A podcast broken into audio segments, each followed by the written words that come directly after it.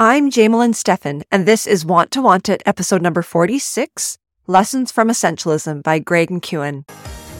Welcome to Want to Want It, a podcast for women of the Church of Jesus Christ of Latter day Saints who are ready to ignite not only their sexual desire, but all of their desires to create a more fulfilling life and marriage.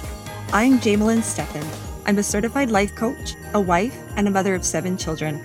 I'm excited to share my personal journey to desire with you and teach you how to desire more as well. Hello, everybody. Did you survive Christmas Day? I'm actually recording this before Christmas, so I don't even know how my Christmas went, but I've decided ahead of time that it was amazing. So I hope that your Christmas was amazing as well. Today, I want to talk about the book called Essentialism. And what I want to do is kind of just give you a Coles notes because sometimes I have a book that I really, really want to read and I just know I'm never going to get to it. And sometimes I just wish someone would give me kind of the best stuff from it or stuff that they found really useful and powerful. And so that's what I'm going to do for you today. I'm just giving you the stuff that I really loved from it. There was actually so much that I loved from it that I probably won't talk about today, but I want to give you just the best little tidbits from this book that I feel like is so powerful. Now, I should probably tell you a little bit about Greg McKeown, so I'm just going to read from the back of his book. Um, he writes, teaches, and lectures around the world on the importance of living and leading as an essentialist. So he's spoken to lots of different companies. He's a popular blogger for the Harvard Business Review and LinkedIn's influencer group. He co created the course Designing Life, was a collaborator of the Wall Street Journal bestseller Multipliers, and serves as a young global leader for the World Economic Forum. So he's well educated, he speaks a lot, and I really loved his book. I really loved what it had to say. So the first concept he introduces in the book is the concept of less but better. So here's one of the quotes from the book. The way of the essentialist is the relentless pursuit of less but better versus the undisciplined pursuit of more. So I think it is really easy for us to get caught up in more and not necessarily just trying to get more stuff all the time, but to just be more, do more, have more, require more, which isn't necessarily bad. But like he says, is it undisciplined? Is it just doing it without any thought? Essentialists don't give up everything, but they're very deliberate about what they give their time, money, and brain power to.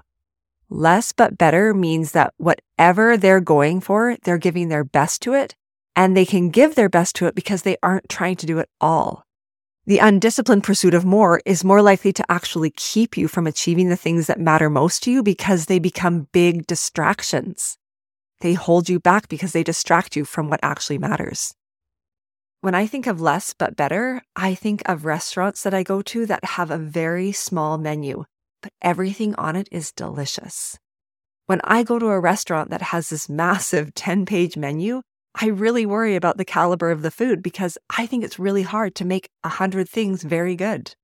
So, in my experience, I have found that less but better applies when I go to a restaurant. And I think about a talk that was given by Elder Dallin H. Oaks years ago, and it's called Good, Better, Best. Some things are good, some are better and some are just best. And when you're striving to be an essentialist, you want to always make the best things your focus before the better and definitely before the good. Because let's face it, there are so many good things we could buy, read, watch, do. So I really love this quote by Jeff Weiner, who's the CEO of LinkedIn. He said, Fewer things done better.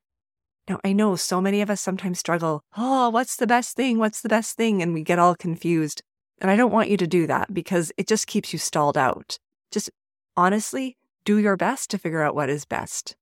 Don't get all caught up in making sure you have it perfectly right every time. The next thing he talks about in the book are priorities. If you don't prioritize your life, he says, someone else will. And I have seen this in my own life, and I'm sure many of you have as well. If you don't give thought to your actual priorities, the undisciplined part of your life will become subject to the priorities of others, or just even informed by the priorities of others, right? Somebody on social media, or your neighbor, or someone from Hollywood who doesn't actually live your life can start to influence you so much on what should be your priorities. Now, here's a quote from the book that I loved the word priority came into the English language in the 1400s. It was singular. It meant the very first or prior thing. It stayed singular for the next 500 years. Only in the 1900s did we pluralize the term and start talking about priorities. Illogically, we reasoned that by changing the word, we could bend reality. Somehow, we would now be able to have multiple first things.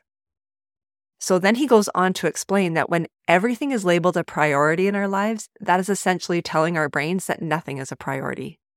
Now, I know for me that when I learned this, this was so freeing because it took the pressure off from having a hundred different priorities. So I work in my business. I work for my husband. I work in my house. I'm a mom. I'm a grandma. I'm a wife. I do work in my church. And at different times of day or on different days, each of these could actually be a priority for me. It could be the thing that requires my time and that I'm focused on. But I also really know that if push came to shove, I would sacrifice every other responsibility for my family. Like that mother, wife, grandmother, that role of the female head of my home. That is my actual true priority. And I'm just glad to know that. It's not because it's the only thing I ever do or the only thing I focus on, but it's good for me in my mind to know that's actually my number one priority. Now, if you are struggling knowing what to make your priority, ask yourself Will this activity or this effort make the highest possible contribution toward my goal? This is one of the questions that Greg gives in his book. Will this activity or effort make the highest possible contribution towards my goal? Whatever that is, whether that's doing something in a business, cleaning your home, or showing up for your kids. Another question that you can ask is, what's important right now? And he goes on to say that until you know what's important right now, what's important right now is to figure out what's important right now. Don't just start going willy nilly. And I see this when I talk to people about scheduling. Some of them will say, I don't have time to make a schedule. I'm like, listen, if you take one hour to schedule your week, I promise you will save yourself hours because you won't waste time on anything. You'll know exactly what you need to do. So if you don't know what's most important right now, sit down and figure that out. So when I have to plan a really busy week and I feel like every moment really counts this week because I don't have a lot of flexibility. And I start to get bogged down and wondering, oh, what should I do first? I have to ask myself, like, what actually has to be done first? What has a time limit on it that has to be finished first? If there's something like that, then that goes first and it becomes the priority. And then when it's finished, then something else moves into that space and becomes the next priority. But sometimes just asking yourself these questions like, what's important right now? What must be done right now? What is going to give me the highest possible contribution? Asking yourself those questions can really help you prioritize. He goes on to say, anyone can talk about the importance of focusing on the things that matter most, but to see people who dare to live it is rare. And I get that because it's actually uncomfortable to decide on a priority. Think about it. If you actually have to make something the priority, it can feel so hard. So, the next thing in the book is he talks about the core mindset of an essentialist. Okay. So, these are the three things that you need to have as your kind of your way of thinking if you want to begin to be an essentialist. So, number one is individual choice. He says, I can choose how to spend my energy and my time. So remember, there's no victim mentality here. There's no, I have to do this or this is what I should do, so I'll do it. That's not how you want to be thinking. You want to remember always that you have choice in how you spend your time and spend your energy.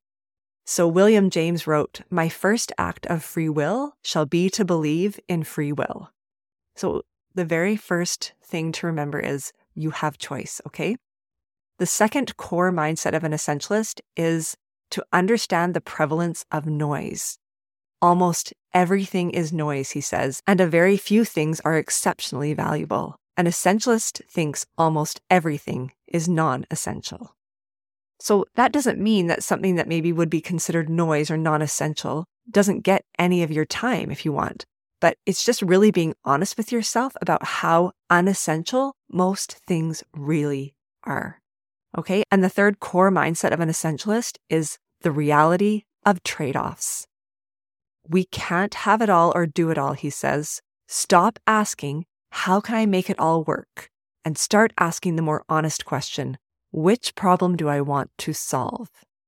Okay. So those are the three core mindsets individual choice, the prevalence of noise, like understanding most things are non essential, and the reality of trade offs. And so I want to talk about trade offs because I loved when I read this part about trade offs. Here's what he says We can try to avoid the reality of trade offs, but we cannot escape them. By definition, a trade off involves two things we want. Do you want more pay or more vacation time? Do you want to finish this next email or be on time to your meeting? Do you want it done faster or better? Obviously, when faced with a choice between two things we want, the preferred answer is yes to both. But as much as we'd like to, we simply cannot have it all. He goes on to say Essentialists see trade offs as an inherent part of life, not as an inherently negative part of life. Instead of asking, What do I have to give up? they ask, What do I want to go big on? I really loved when I was reading this because here's the truth trade offs are inherently uncomfortable because it's not a choice between something we want and something we don't want. That's easy. It's a choice between two things we want. So, as I read this part of the book, I realized that by making trade offs, I actually would be happier in the long run if I was willing to do that because I wouldn't be stretching myself thin or trying to actually do the impossible. But I also realized that it was going to be uncomfortable and that was going to be okay. And I had to be okay with it. So you can just accept that trade offs are going to be uncomfortable, but in the end, you're going to be better off. No one wants to make a trade off because we want what we want. We feel entitled to it all, and we don't want to ever have to make that tough choice. But then we're miserable. So just know it's discomfort either way. So here's another quote from the book The way of the essentialist rejects the idea that we can fit it all in Instead, it requires us to grapple with real trade offs and make tough decisions. So he is admitting here in the book that it's a bit of a wrestle at times to make this tough choice, which means it's uncomfortable. But in the end, you're just picking your pain. So it's either the pain of deciding up front, that discomfort of having to make a trade off, or the pain of the consequence that comes when you can't actually come through because you won't make the trade off. And now you have forgotten things, you haven't been able to complete the project or whatever, and things aren't going well. And maybe you're kind of embarrassed, right? Either way, it's going to be pain. Okay, the next part of the book that I loved was this idea of thinking time. So he says set aside distraction free time in a distraction free space to do absolutely nothing other than think. So, Frank O'Brien, who is the founder of Conversation, said, If my people are too busy to think, then they're too busy, period. So, I have actually not been really great at making time to think. But the first time that I tried this, I was so amazed because if any of you are like me, you lay down in bed at night and suddenly your brain is going 100 miles an hour and you can't stop yourself from thinking. And I actually think it's because it's the only time that we have where we're sitting still, it's dark, there's no distractions, and our brain finally has time to have it say. If you want to sleep better at night, set aside time in the day to think. If you sit in a comfortable chair and just let your brain go, you will be amazed at what it comes up with because you suddenly have space and time to remember the things you have forgotten. And you have space and time to actually think through a problem and come up with a solution to try. All that stuff that comes up at bedtime can come up at thinking time instead.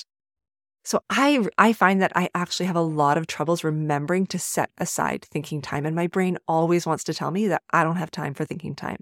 But I do try to do it and some of you may naturally do this, but I do try and do this when I'm doing maybe what you'd call like large motor activities like don't require much brain power. So you know, driving to a store that that I drive to often or doing the laundry or washing dishes or going for a run, these kind of things are great times to just think.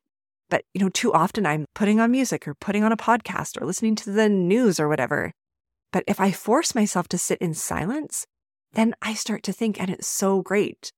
So just recently, I was driving to a basketball tournament with my son. And so I had to drive three hours north and three hours back south, and I had this car full of teenage boys, and my 11 year old daughter was with me.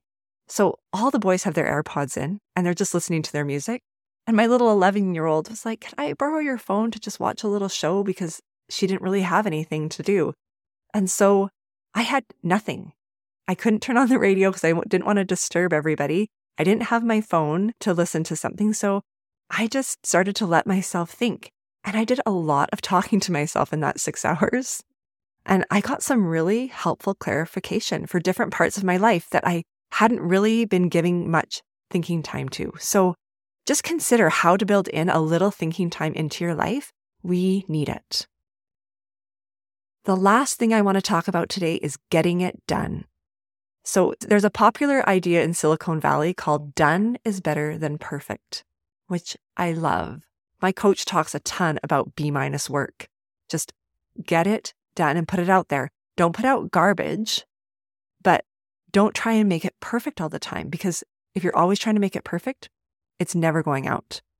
The other thing he talks about in getting it done is late and big versus early and small. So, late and big means doing it all at the last minute, pulling an all nighter and making it happen. Early and small means starting at the earliest possible moment with the minimal possible time investment.